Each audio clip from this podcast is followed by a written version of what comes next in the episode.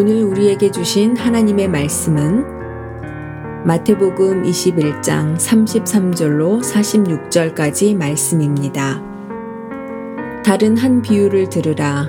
한 집 주인이 포도원을 만들어 산 울타리로 두르고 거기에 즙 짜는 틀을 만들고 망대를 짓고 농부들에게 새로 주고 타국에 갔더니 열매 거둘 때가 가까움에 그 열매를 받으려고 자기 종들을 농부들에게 보내니 농부들이 종들을 잡아 하나는 심히 때리고 하나는 죽이고 하나는 돌로 쳤건을 다시 다른 종들을 처음보다 많이 보내니 그들에게도 그렇게 하였는지라. 후에 자기 아들을 보내며 이르되 그들이 내 아들은 존대하리라 하였더니 농부들이 그 아들을 보고 서로 말하되 이는 상속자니 자 죽이고 그의 유산을 차지하자 하고 이에 잡아 포도원 밖에 내쫓아 죽였느니라. 그러면 포도원 주인이 올 때에 그 농부들을 어떻게 하겠느냐? 그들이 말하되 그 악한 자들을 진멸하고 포도원은 제때에 열매를 바칠 만한 다른 농부들에게 새로 줄지니이다.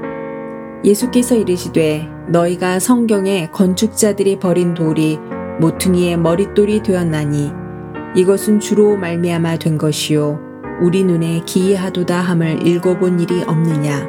그러므로 내가 너희에게 이르노니 하나님의 나라를 너희는 빼앗기고 그 나라의 열매 맺는 백성이 받으리라.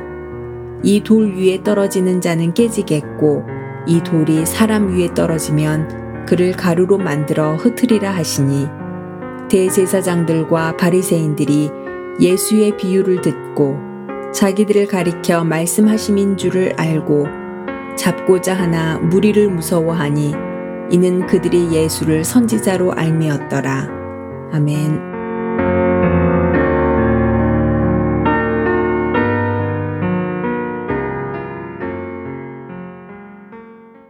제가 아는 목사님 한 분이 계십니다. 이분은 목수일을 하십니다. 그리고 자기를 소개하실 때도 어, 예수님께서도 목수셨다. 예수님과 같은 직업을 갖고 산다라고 너스레를 떠시는 분이시죠. 얼마 전 이 목사님께서 귀한 나무 십자가를 저에게 선물해 주셨습니다. 참 아름다운 나무 십자가였는데요. 그리고 목사님이 이렇게 말씀하셨습니다. 목사님, 이 십자가 무엇으로 만들었는지 아십니까? 강대상 만들다가 남은 나무로 십자가를 만들었습니다. 그리고 그 목사님께서 이렇게 말씀하셨죠. 제가 처음 목수할 때는 버리는 나무가 참 많았습니다. 그런데 지금은 버릴 나무가 하나도 없습니다.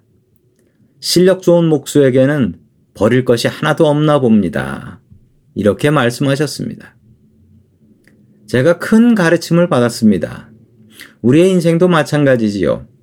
오늘 말씀해 보면 두 가지의 돌이 나옵니다. 처음 나오는 돌은 건축자가 건축하다가 버린 돌입니다. 큰 돌을 깎아서 공사를 하다 보면 자잘한 자투리 돌이 남기 마련인데 이런 돌들은 뭐 같이 붙여서 쓸 수도 없기 때문에 쓸모없는 돌이지요. 우리의 인생이 버린 돌 같은 인생입니다. 지금은 어딘가 큰 회사에 붙어 있고 큰 조직에서 일을 하지만 언젠간 그 조직에서 퇴사하고 또 해고당하고 은퇴하여 쓸모없는 돌처럼 버려지는 것이 우리의 인생인 것입니다. 그러나 안심하십시오. 훌륭한 건축가에게는 버릴 돌이 없습니다. 모두가 다 귀해요. 여기서 귀한 반전이 일어납니다.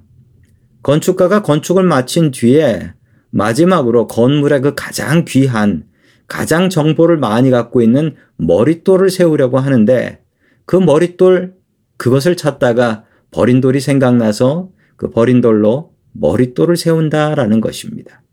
가장 영광스러운 건물의 가장 빛나는 머릿돌이 버린 돌로 세워진다라는 것이지요. 하나님께는 버릴 돌이 없습니다. 하나님 앞에는 버릴 인생이 없습니다.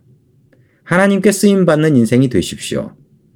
하나님께서는 쓰지 못할 인생이 없습니다. 세상이 아무리 우리를 쓸모없다고 버려도 하나님 앞에는 버려진 인생 없고 귀하지 않은 인생 없습니다. 주님께 쓰임 받는 머릿돌 같은 인생이 될 수 있기를 주의 이름으로 간절히 축원합니다. 아멘.